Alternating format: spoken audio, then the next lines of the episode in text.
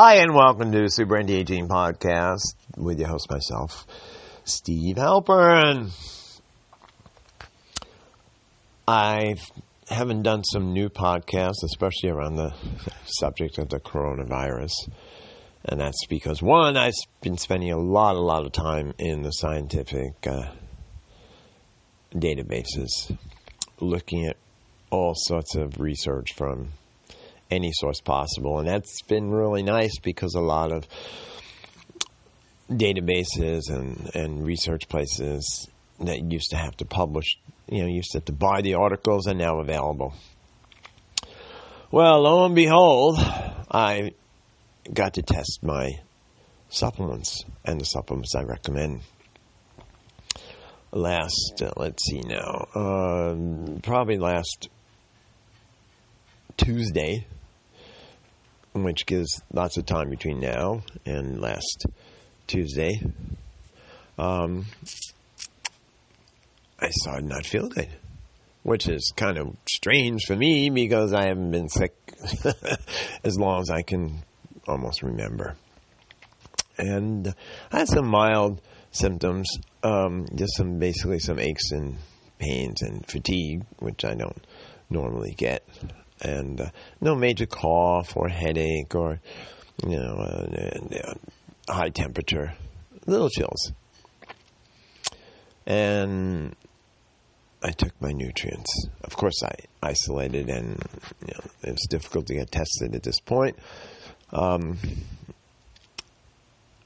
and in oh, two days, I was like 85% myself. Okay. And another day or two was perfectly fine. I did take a lot of things. And I got to see what works. And that's really, really important. What works. Now, remember, what works is going to be different for every individual.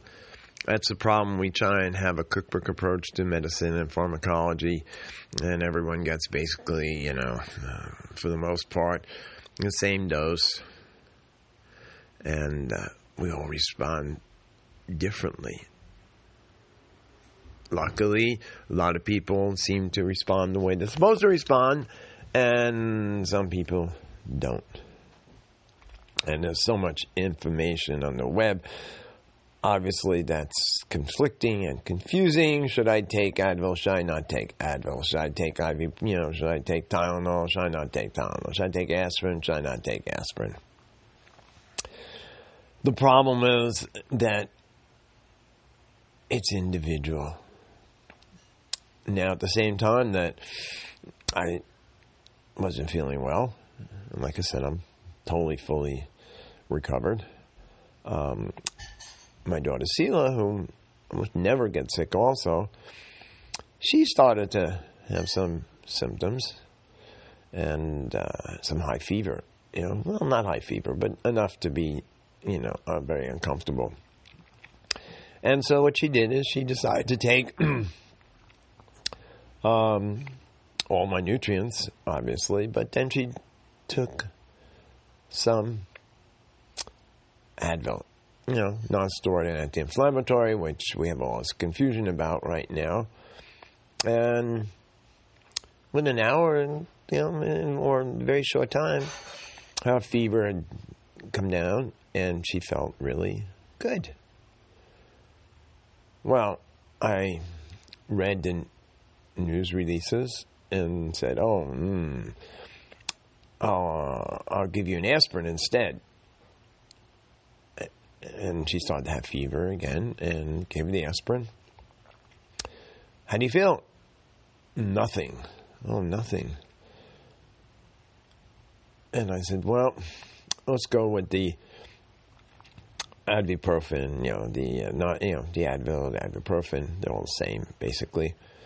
And within a very short time, she was much, much, much better with a drop in temperature and and feeling, you know, recovering really well. So there's an example. Okay, you know, we need to put these into context, and uh, you know, if you've normally not felt well taking, you know, it doesn't make you feel good when you take those things. It ain't going to make you feel better now. okay. And uh, it doesn't work for me. But, you know, natural anti inflammatories like ginger, those, yeah, that works. So let's get into the nitty gritty here uh, on this um, really uh, terrible health crisis. And as I, as I, uh, I've said before, my heart goes out to people who are, you know, uh, suffering from this, whose lives have been touched, you know, who've maybe lost people, and uh, we will get through this. So, let's again put a context on nutraceuticals and nutraceutical and what's the science behind this. There's a condition called septic shock. Well, another name is cytokine storm. And for whatever reason, there seems to be probably genetic, maybe in you know, maybe there were smokers, or had a history of uh, liver issues or some other condition where the immune system gets out of control. So what is what's the example? The example would be you know, you, you light a match in a place that has sprinklers and the sprinkler system goes off, extinguishing the match, but doesn't turn off and floods the whole building. And before you know it, uh, the floor collapses and you have all this damage. Well, that's basically what happens in the immune system. And that's why there's considering things like um, the malaria drug or other major anti inflammatory drugs because you want to stop this major inflammation. Because what basically happens is you get a you get pneumonia, but not an infectious pneumonia, not a necessarily bacterial pneumonia. Yet you can get an infectious pneumonia in a hospital. You know, we forget how many hospital borne infections there are in a person in the hospital and they got a tracheotomy and they're attached to the ventilator and then they wind up with something they didn't even have in the first place. Okay. Besides just the fluid and inflammation in their lung. Okay. So let me get back to the topic. The topic is what controls this inflammation or overreaction, well, it's very, very immunologically complicated, but in simple terms, oxidative stress, which I've talked about previously in the podcast, oxidative stress is a normal biological process as part of living, as part of our immune system, serves many, many, many functions. You know, one of the one of the uh, substances, bio, you know, chemical substances is the peroxide. We call it the peroxide radical, and, and we have the hydroxy radical and the nitrous, nitric, uh, you know, oxide radical. We have all these radicals, and so you need to control the radicals. They certainly can serve a purpose, and they're very important in our defense. So, controlling oxidative stress leading to inflammation. Now, any search, any search on Google and any of the scientific uh, uh, sources cross referencing oxidative stress and septic shock or cytokine storm will verify what I've been saying. So now we talk about the role of antioxidants and the major antioxidant in the body being glutathione. Glutathione is manufactured in every cell in the body, but the majority of glutathione is manufactured in the liver. Well, unfortunately, there are two major factors that can, there are many factors, but two major factors that um, can be related to um, the cytokine storm, which is lower glutathione levels. And when you have a virus, any kind of virus, it affects systemic glutathione levels. If you have any liver related condition, you have diabetes, and you have, you know, uh, hepatitis, and you've had a history of drug use, you know, recreational drug use, uh, you're vaping, you're smoking, you have lower glutathione levels, less, less of the protective antioxidant. Studies have shown that increasing, again, why are so many not human studies? Because you're dealing again with a natural compound. No real incentive for huge clinical trials. There are some studies that show improvement in, in the lungs and in cystic fibrosis patients and some asthma patients. So, increasing glutathione can reduce the lung inflammation and at the same time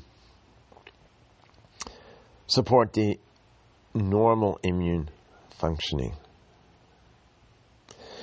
Again, this is science. This isn't, you know, made up stuff, okay?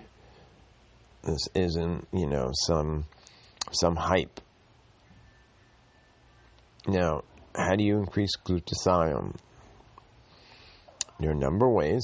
Well, certainly by doing things lifestyle wise that don't lower glutathione, like you know excessive alcohol and smoking and vaping. You know those are kind of dumb things to do at this point.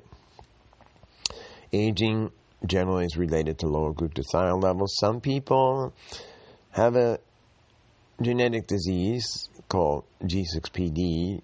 400 million people worldwide the most common genetic disease, and one of the unfortunate things about G6PD is lower glutathione levels. So you're going to have more vulnerability.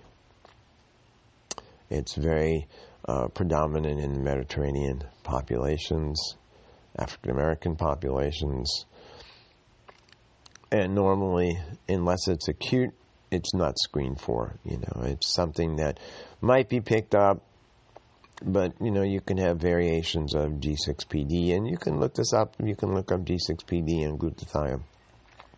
So let's again talk about how you might improve your glutathione, and does it really have some relevance to this whole health crisis?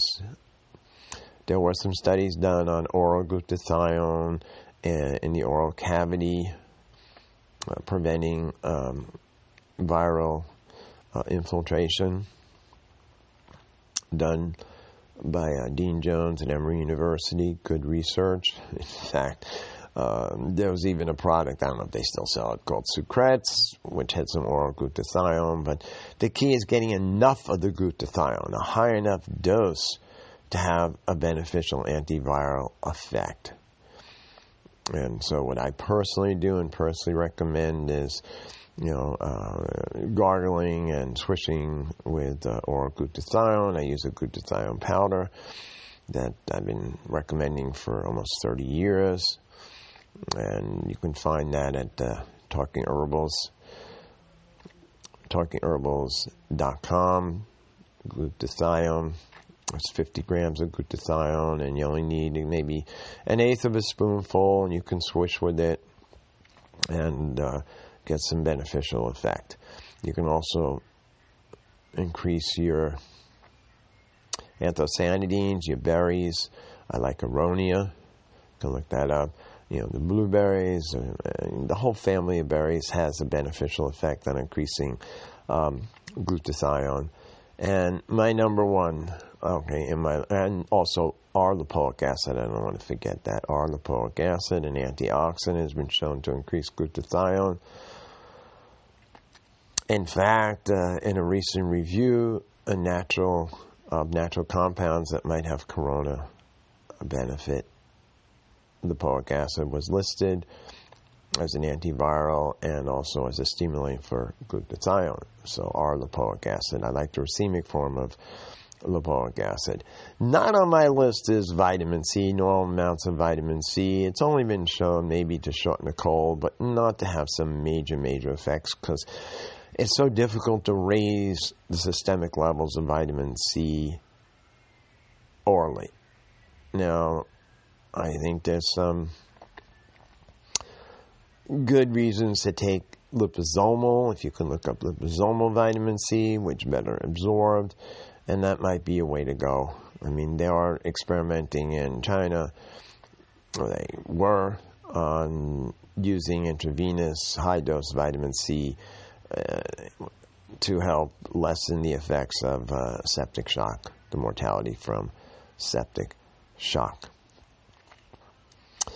So, R-lipoic acid. Now, again, on the top of my list is sulforaphane. Sulforaphane is produced from certain cruciferous vegetables that have a high level of what's called glucoraphanin, which is a precursor of sulforaphane. And when it has the plant enzyme myrosinase, it'll make sulforaphane. And sulforaphane has been shown to be, in studies, antiviral. It also turns on the protective anti inflammatory gene system. So, top of my list is broccoli seed, the most potent way of getting sulforaphane. And there are a lot of fake products out there, I'm sorry to say, and they, tell you to take the sprouts, but they don't tell you how much sulforaphane it actually will make and what the source of the sprouts were, and none of this. Okay. And this is a serious, obviously, a medical issue, and I recommend Vitalica Physician, broccoli seed, which was developed and patented for research on cancer originally at Johns Hopkins. And uh, for myself, my family, I recommend, you know, um, at least if you're well, three capsules of Vitalica Physician. And if you're suffering symptoms, up to six. Is there any negative effect that we've seen clinically, either with myself, my patients, or in Dr. List's office? The answer is no. Supports liver function, supports glutathione, and has an anti inflammatory effect. Will there be a huge clinical trial done on this in this situation? The answer is probably not. Again, for the reasons I've talked about. Okay, what's the incentive? And if a scientist is lucky to get a grant, maybe, because the broccoli seed also has been clinically tested in human studies uh, for prostate cancer and breast cancer mitigation and, and in combination with treatment. So there's lots and lots of science behind it, but applying it in this whole area of uh, suppressing this excessive inflammation is so, so absolutely important.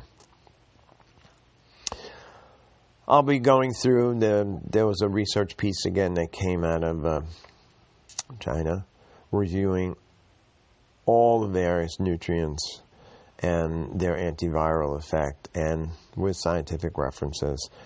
And I'll be doing some additional podcasts on those. But right now, my top list is uh, glutathione, broccoli seed, and uh, and I love the berries.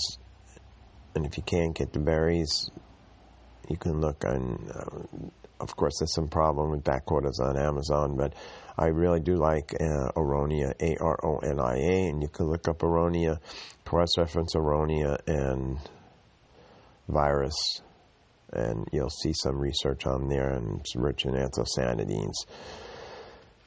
So, as I said, I'll be doing more homework, and we really shouldn't throw out the baby with the bath's water and appropriate medical care obviously is, obviously is life saving.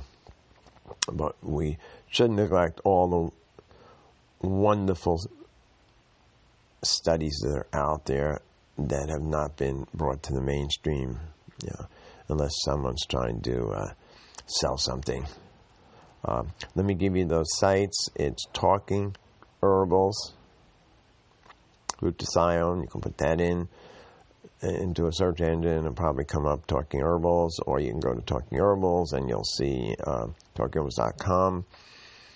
You can also go to Vitalica supplements.com, Vitalica supplements.com, and you'll see uh, the broccoli seed. So stay healthy. The goal should be doing all your health promoting behavior and not just uh, wearing a mask, which is you know, certainly uh, part of the protocol, but it's not enough. Okay. Practicing good health habits. This is Steve Halpern. Please share this podcast. Please subscribe so you get my latest updates. And I thank you so much for listening.